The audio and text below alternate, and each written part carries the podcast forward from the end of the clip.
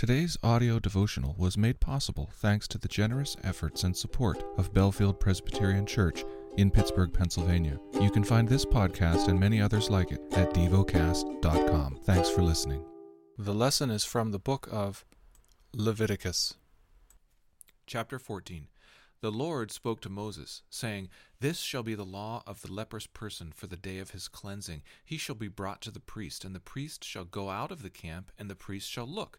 Then, if the lep- case of the leprous disease is healed in the leprous person, the priest shall command them to take for him who is to be cleansed two live clean birds, and cedar wood, and scarlet yarn, and hyssop.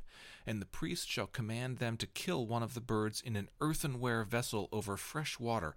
He shall take the live bird with the cedar wood, and the scarlet yarn, and the hyssop and dip them and the live bird in the blood of the bird that was killed over the fresh water, and he shall sprinkle it seven times on him who is to be cleansed of the leprous disease. Then he shall pronounce him clean, and shall let the living bird go into the open field. And he who is to be cleansed shall wash his clothes, and shave off all his hair, and bathe himself in water, and he shall be clean. And after that he may come into the camp, but live outside his tent seven days. And on the seventh day he shall shave off all his hair from his head, his beard, and his eyebrows. He shall shave off all his hair, and then he shall wash his clothes and bathe his body in water, and he shall be clean. And on the eighth day he shall take two male lambs without blemish, and one ewe lamb, a year old without blemish, and a grain offering of three tenths of an ephah of fine flour mixed with oil, and one log of oil. And the priest who cleanses him shall set the man who is to be cleansed, and these things before the Lord at the entrance of the tent of meeting. And the priest shall take one of the male lambs and offer it for a guilt offering, along with the log of oil, and wave them for a wave offering before the Lord. And he shall kill the lamb in the place where they kill the sin offering and the burnt offering, in the place of the sanctuary. For the guilt offering, like the sin offering, belongs to the priest. It is most holy. The priest shall take some of the blood of the guilt offering, and the priest shall put it on the lobe of the right ear of him who is to be cleansed, and on the thumb of his right hand, and on the big toe of his right foot. Then the priest shall take some of the log of oil and pour it into the palm of his own left hand, and dip his right finger in the oil that is in his left hand, and sprinkle some oil with his finger seven times before the Lord.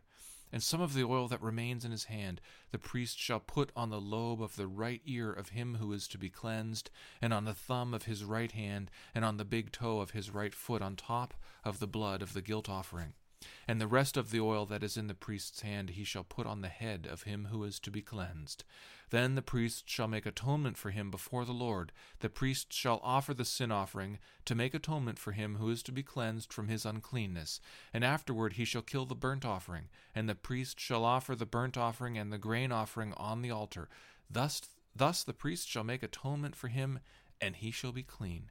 But if he is poor and cannot afford so much, then he shall take one male lamb for a guilt offering to be waved, to make atonement for him, and a tenth of an ephah of fine flour mixed with oil for a grain offering, and a log of oil, also two turtle doves or two pigeons, whichever he can afford. The one shall be a sin offering, and the other a burnt offering. And on the eighth day he shall bring them for his cleansing to the priest, to the entrance of the tent of meeting, before the Lord. And the priest shall take the lamb of the guilt offering and the log of oil, and the priest shall wave them for a wave offering before the Lord. And he shall kill the lamb of the guilt offering. And the priest shall take some of the blood of the guilt offering, and put it on the lobe of the right ear of him who is to be cleansed, and on the thumb of his right hand, and on the big toe of his right foot. And the priest shall pour some of the oil into the palm of his own left hand, and shall sprinkle with his right finger some of the oil that is in his left hand seven times before the Lord. And the priest shall put some of the oil that is in his hand on the lobe of the right ear of him who is to be cleansed, and on the thumb of his right hand, and on the big toe of his right foot, in the place where the blood of the guilt offering was put. And the rest of the oil that is in the priest's hand he shall put on the head of him who is to be cleansed, to make atonement for him before the Lord.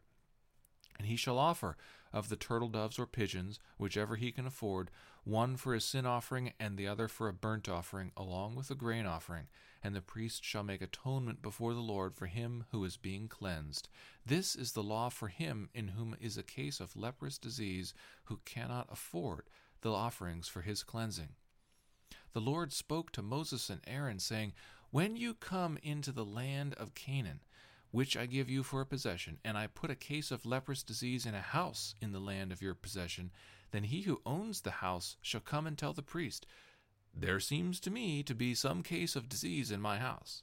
Then the priest shall command that they empty the house before the priest goes to examine the disease, lest all that is in the house be declared unclean. And afterward the priest shall go in to see the house, and he shall examine the disease. And if the disease is in the wall of the house with greenish or reddish spots, and if it appears to be deeper than the surface, then the priest shall go out of the house to the door of the house and shut up the house seven days. And the priest shall come again on the seventh day and look. If the disease has spread in the walls of the house, then the priest shall command that they take out the stones in which is the disease and throw them into an unclean place outside the city and he shall have the inside of the house scraped all around, and the plaster that they scrape off they shall pour out in an unclean place outside the city. Then they shall take the other stones and put them in place of, the, of those stones, and he shall take other plaster and plaster the house. If the disease breaks out again in the house, after he has taken out the stones and scraped the house and plastered it, then the priest shall go and look. And if the disease has spread in the house, it is a persistent leprous disease in the house, it is unclean, and he shall break down the house, its stones and timber, and all the plaster of the house, and he shall carry them all out of the city to an unclean place. Moreover, whoever enters the house while it is shut up shall be unclean until evening. And whoever sleeps in the house shall wash his clothes, and whoever eats in the house shall wash his clothes. But if the priest comes and looks, and if the disease has not spread in the house after the house was plastered, then the priest shall pronounce the house clean, for the disease is healed.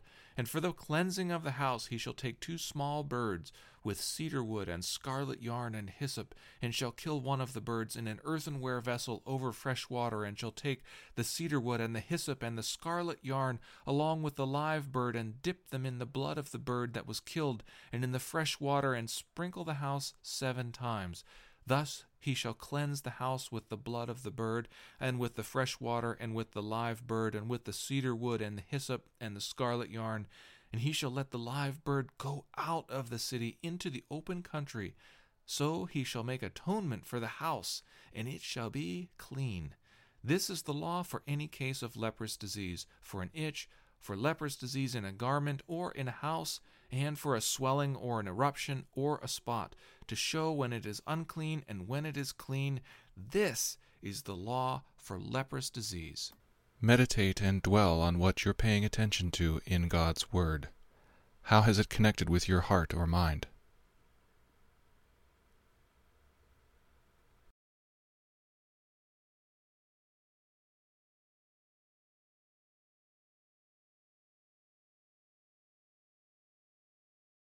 Pray to God freely about what has moved you today.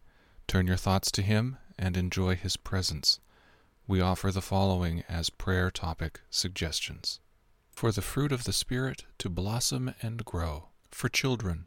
Thank you for listening to DevoCast.